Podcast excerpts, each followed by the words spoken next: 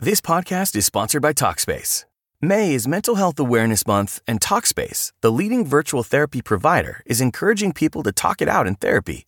By talking or texting with a supportive licensed therapist at Talkspace, you'll gain insights, discover truths, and experience breakthroughs that will improve how you live and how you feel. With Talkspace, just answer a few questions online and you'll be matched with a therapist. And because you'll meet your therapist online, you don't have to take time off work or arrange childcare. You'll meet on your schedule, whenever you feel most at ease. Plus, Talkspace works with most major insurers, and most insured members only pay a $25 copay or less. No insurance? No problem. If you want to make progress toward a mentally healthier place, Talkspace is here for you. Now get $80 off your first month with promo code SPACE80 when you go to Talkspace.com. Match with a licensed therapist today at Talkspace.com.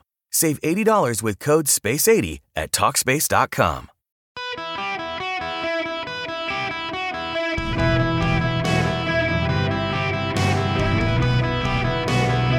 Welcome to the Erick Erickson Show podcast, hour two. Greetings, conversationalists. Welcome. It is Erick Erickson here across America. The phone number, should you wish to call, 877 973 7425. We have, well, fretful anxiety across the news media over what's happening in Israel, which is sad. Uh, David Harsanyi um, at The Federalist actually has a real breakdown of, and it's stuff that, that I've known and heard about. I haven't spent a lot of time on it because they dropped the legislation in the past, but they brought it back up, and the national media in this country is obsessed with it. Uh, the left is really angry. I want to explain this situation to you. You can be smarter than your friends when it comes to this topic.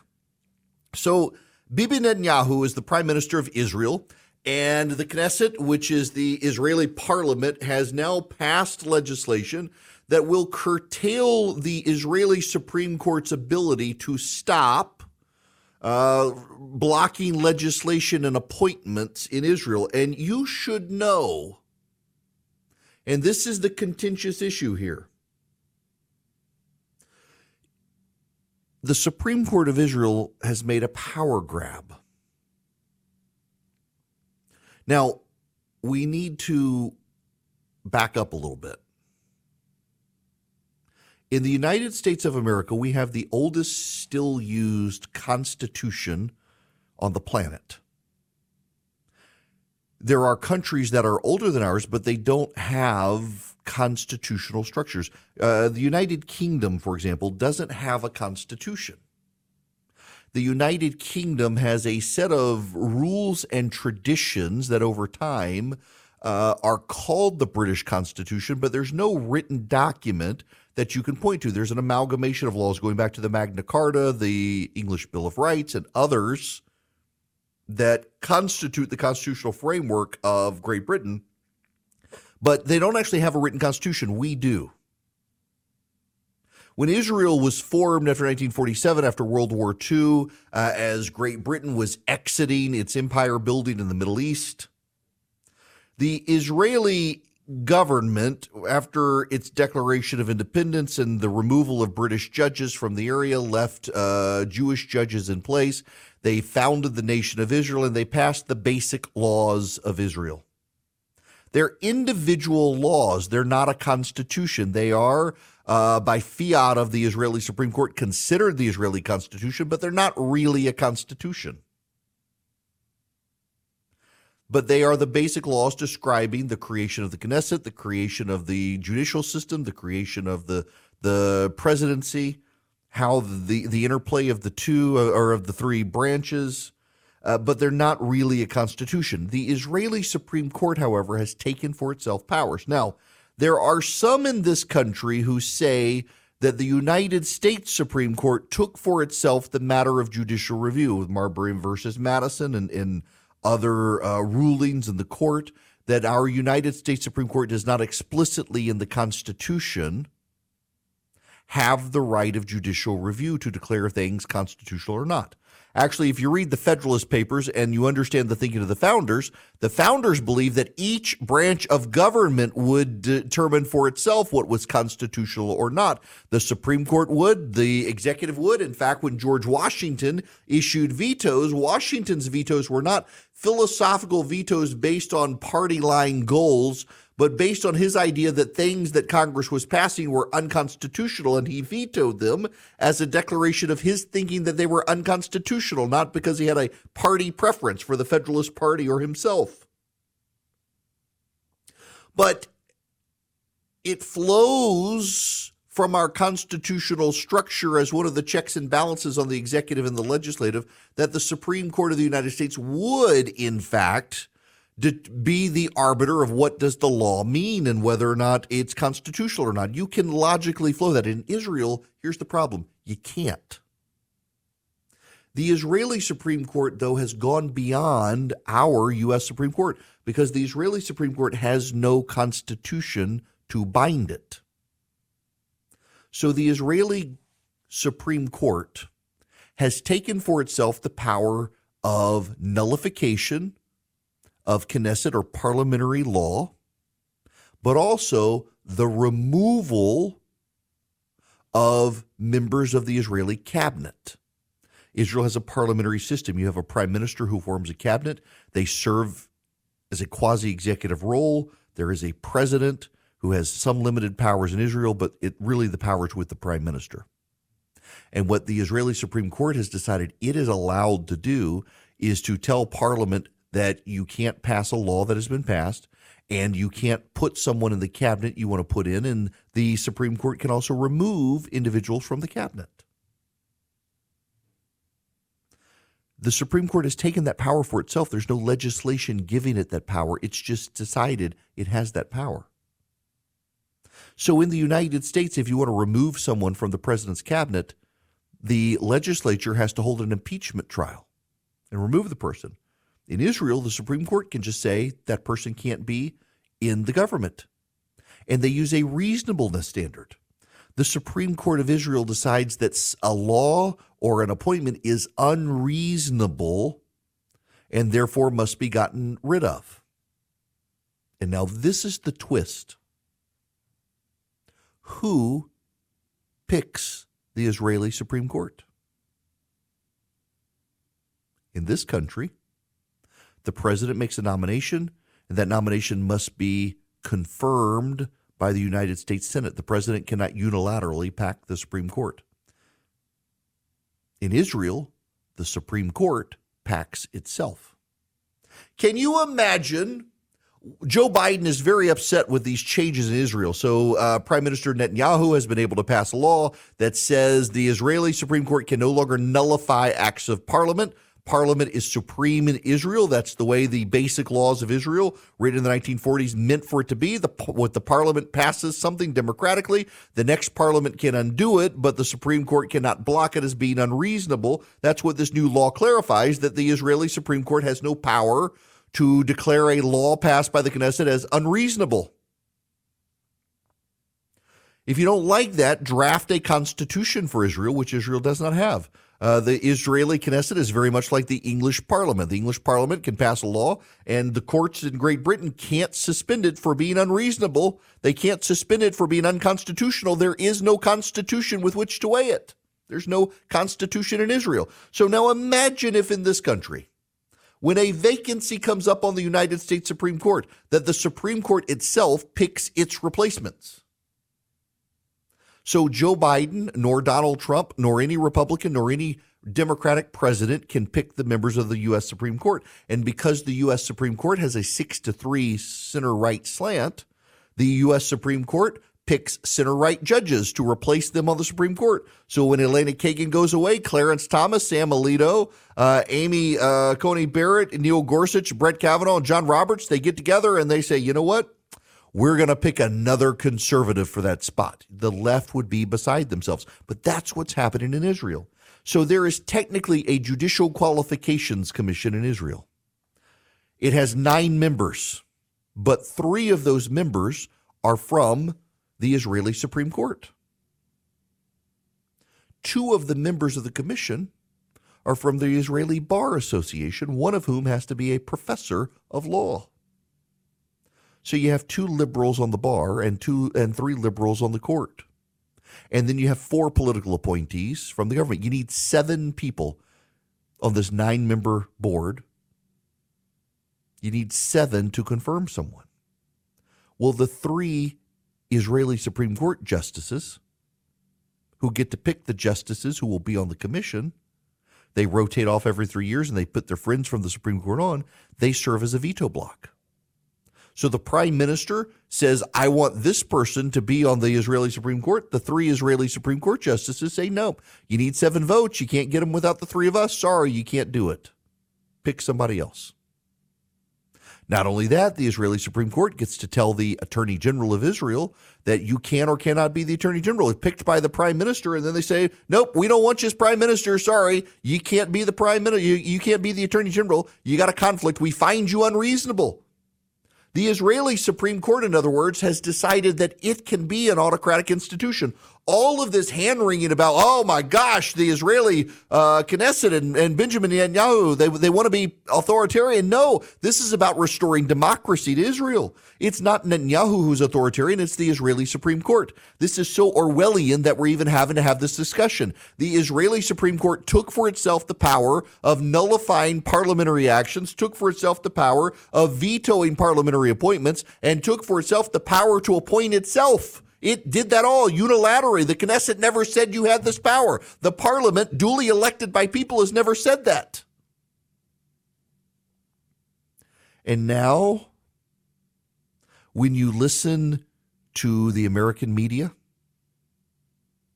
when you listen to the Israeli media that leans left, when you listen to the loud voices online, you hear a bunch of angry progressives who realize that the Parliament of Israel is reasserting its authority, its democratic authority to be the chief arbiter of what it says. What's so interesting, though, is that now the Associated Press is covering the protests. The protests, they are grassroots. Actually, they're divided. You see, uh, Israel's labor unions, which are on the left, have sent out all of the union activists to protest, but actually conservative activists are in the streets as well.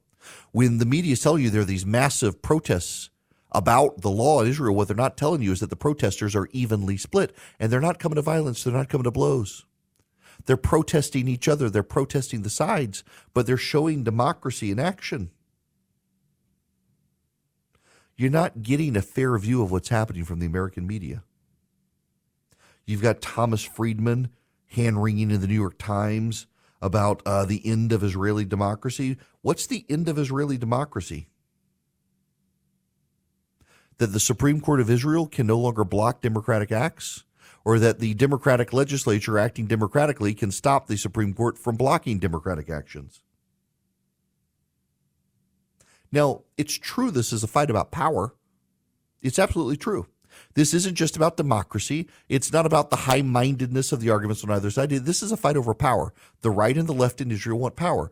The right has successfully been able to get itself elected repeatedly in Israel. My gosh, they've had elections like every five months in a row, and they keep bringing up these right of center governments. And yet the Supreme Court of Israel keeps blocking the things they want to do in the name of democracy when they're not the democratically elected body. And they're relying on the media to tell you this is about a fight for democracy when actually the Supreme Court of Israel is autocratic.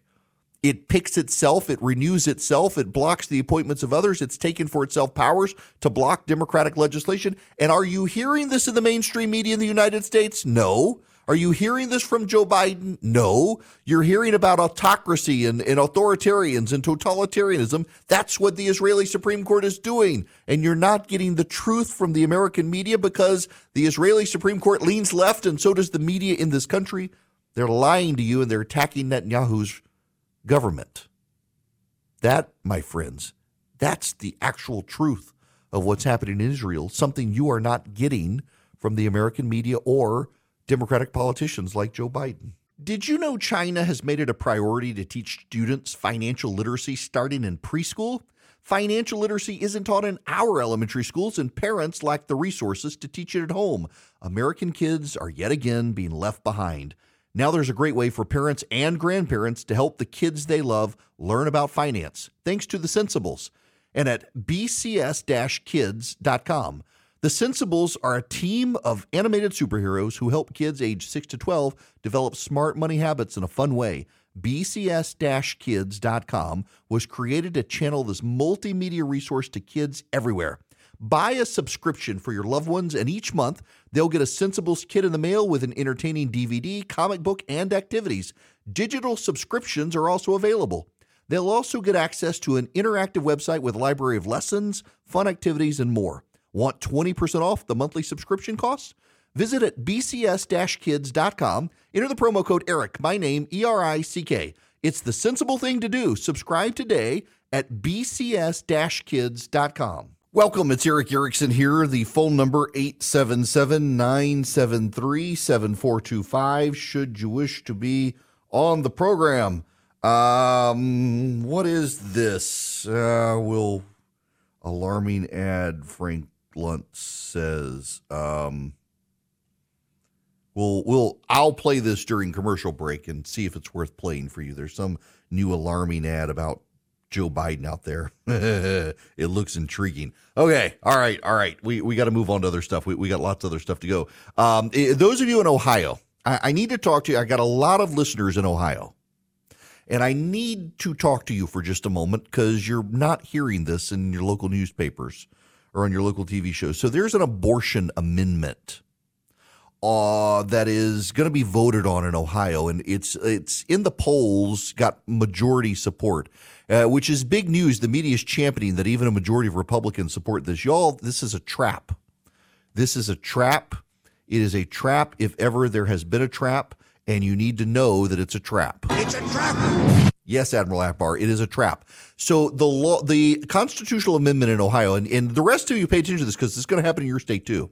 The ACLU, the left wing ACLU, has written this amendment for the Ohio Constitution, and it's being called an abortion amendment, but it's not actually an abortion amendment if you read it.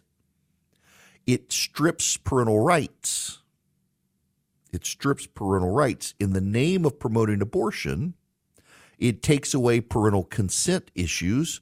So, for example, um, you have no right to object to your child being given transition drugs. Uh huh. You have no right to a school giving your child uh, abortifacient drugs. You have no right to be told if your child is transitioning in school. You have no right to be told that your child is attempting to have an abortion. That's what's going on here.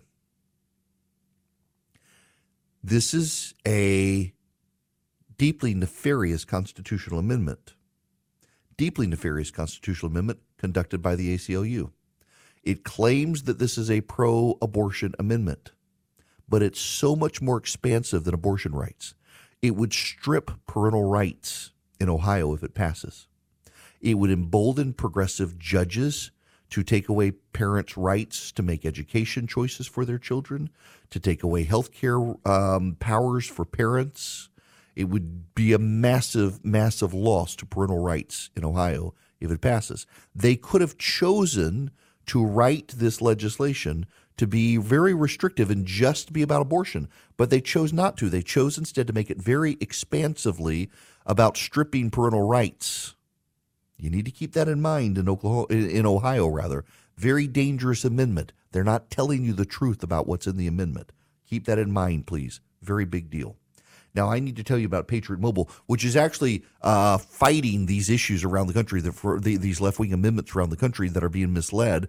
As you move your business to Patriot Mobile, they grow their ability to fight for conservatives around the country and fight for the conservative cause. What you do is you go to um, patriotmobile.com slash Erick. Patriotmobile.com slash Erick. You go there and you move your cell service to them. You get guaranteed great service. They're using the same cell towers you're already using, more likely than not. And then as they grow their profits, they give a portion to the conservative causes you care about. It's patriotmobile.com slash Erick. You can also call them 972 Patriots. If you want to do this on the phone instead of online, 972 Patriot.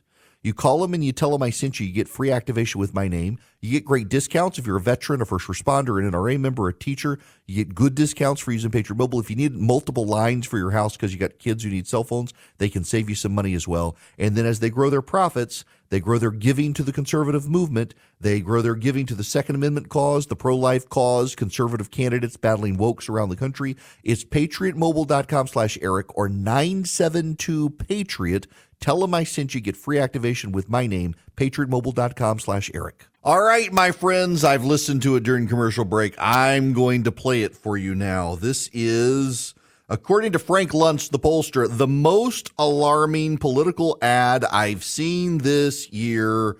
Um, we won't go through all the visual, visuals. They show scenes of, of what were claimed to be the election being stolen in 2020, the like. This is little bizarre techno ad uh, being pushed out by Trump supporters. If I was the deep state and I wanted to destroy America, I would rig the election with a puppet candidate.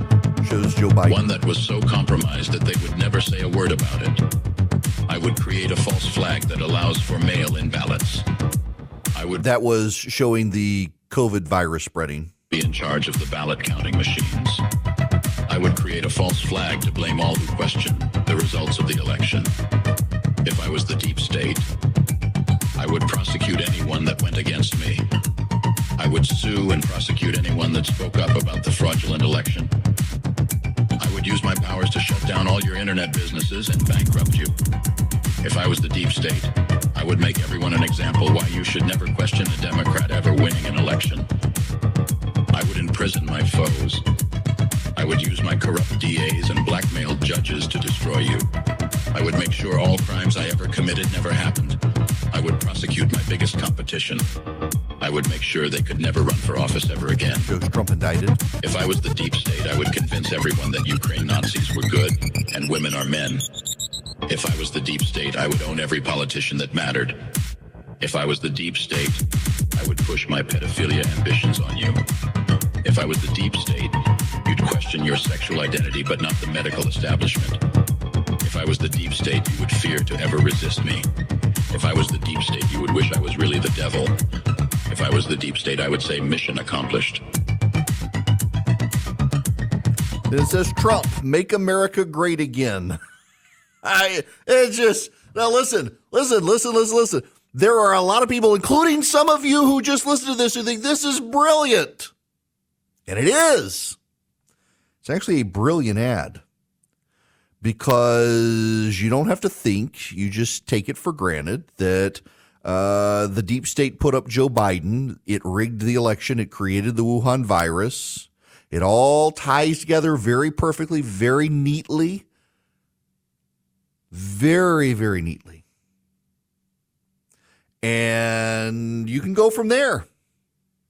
So it, it keeps Donald Trump's supporters who are still aggrieved by 2020 engaged, but it alienates everyone else. So, you know, this is one of my concerns. This is good, good jumping point here for, for everything else to talk about today that I've kind of uh, left behind and and need to get back to. The problem here is that an ad like this really does work wonders in a primary to secure a nomination by ensuring that your base stays with you, convinced that you're fighting the deep state, you alone or the, or the guy who can do it. But then what does it get you in a general election? You know, the goal, and people just tend to forget this, particularly on the Republican side these days. The goal, the goal is to win a general election, not a primary. So, how do you win back the people who walked away from you? Now, I, I, I got to be honest here. I got to be honest here. I'm not talking to right now those of you who think the election was stolen in 2020. We're, we we are uh, we disagree on that. You think I'm wrong? I think you're wrong. That's fine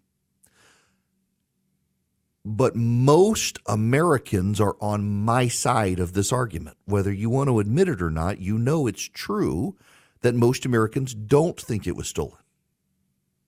So when you relitigate 2020 over it being stolen, you are not persuading the majority of Americans. So how do you get those people back? They weren't with you in 2018, they weren't with you in 2020, they weren't with you in 2022. How do you get them back? Because you need them to win. How do you get them back? And an ad like that um, keeps your base engaged in a primary, but doesn't actually get you general election voters. Uh, it mobilizes a those who are with you for your personality, cult personality, whatever you want to call it, to secure you a nomination. But then you need more than just those people to win a general election. And it doesn't seem like this seems to be a fatal problem here. As a lot of Republicans are more interested in feeling uh, like it was they were right they they want to nurse their grievances, then they want to win elections. And this, of course, gets to part of the problem going on with the Republican Party right now nationwide. And this is something, if you want to win in 2024, you got to pay attention to this. Jim Geraghty over at National Review has this this morning. In Arizona, the Arizona Republican Party has run out of money there are two competitive House seats on the line as Republicans look to defend a slim majority in their state House. Not to mention, Arizona is going to have a ma- be a major swing state, but the state GOP has twenty three thousand dollars on cash. Twenty-three thousand dollars on cash for perspective. Wisconsin and Ohio both have more than a million in cash on hand. She got $23,000 cash on hand, and Kari Lake, a trans winner, a loser who identifies as a winner, is still convinced uh, she has transitioned to winning, uh, even though she's a loser. And she's kept people there whipped into a frenzy. She's distracted the state Republican Party. They have lost all their money. How do you hold on to Arizona as a Republican Party when you have no money? In Colorado, uh, the Colorado GOP elected Dave Williams. He also believes the 2020 election was stolen and is considering canceling the 2024 Republican primary election. He's also out attacking Republican members of Congress for uh, not siding with things he wants. He's alienating himself from the state GOP elected officials, even as he has ingratiated himself with the grassroots, that state party's become dysfunctional. In Minnesota, recent filings show the Minnesota Republican Party has $54 cash on hand with $335,000 in debt. In Michigan, at least four county parties in Michigan have been at open war with themselves, with members suing one another or putting forward competing slates that claim to be in charge. The night before an April state party meeting, two Republican officials got into a physical altercation at a hotel bar over an attempt to expel members. The state party's new chairwoman, Kristina Karamo, has struggled to raise money and abandoned the party's longtime headquarters. Also, the Michigan Republican Party has about $93,000 in its bank account 16 months before the November 2024 election. The Georgia GOP spent more in the first six months of 2023 than it paid out in all of 2022 to represent alternate Republican electors targeted amid Fulton County's probe into whether Donald Trump and his allies committed crimes, trying to overturn the 2020 defeat. Newly filed campaign disclosures show the party paid out more than $520,000 in legal expenses. That's 75% more than what it paid out in 2022 and five times what it spent in 2021. More than 340,000 of that went to defend the fake electors who are possible targets in a criminal probe.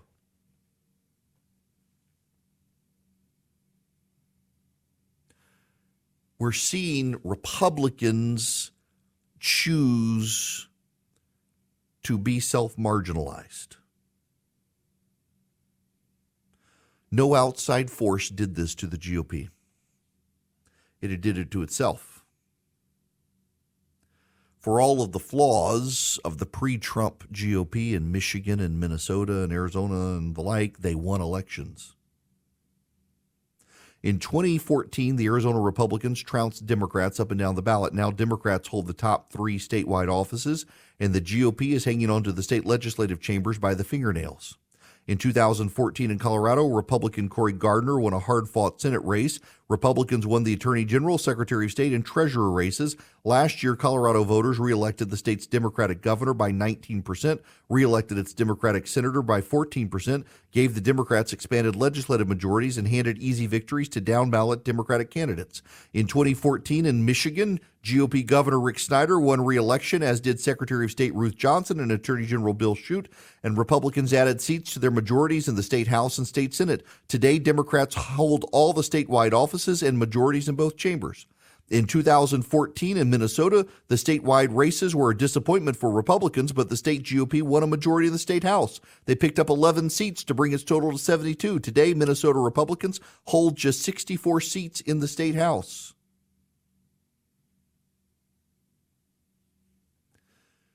Do you want to win in 2024? If you want to win in 2024, you've got to get the you got to get the Republican parties functional in these states. You got to get a candidate who has a message for the future, not a relitigation of the past. The Democrats in 2022 legitimately spent tens of millions of dollars to ensure Republicans would nominate the worst possible candidates in a number of seats. They were open about it. They bragged about it. The media covered it. Remember the, the Peter Meijer in Michigan. Peter Meijer was one of the Republicans who voted to impeach Donald Trump despite impeaching Donald Trump, despite voting to do that. The Democrats poured a bunch of money in to help his Republican opponent win that seat against Meijer. They attacked Meijer. The Democrats ran ads against Peter Meijer for impeaching Donald Trump. They highlighted that so that the Republican based voters would throw him out of office and nominate someone else. And the GOP did exactly that. And you know what happened? That guy lost to the Democrats.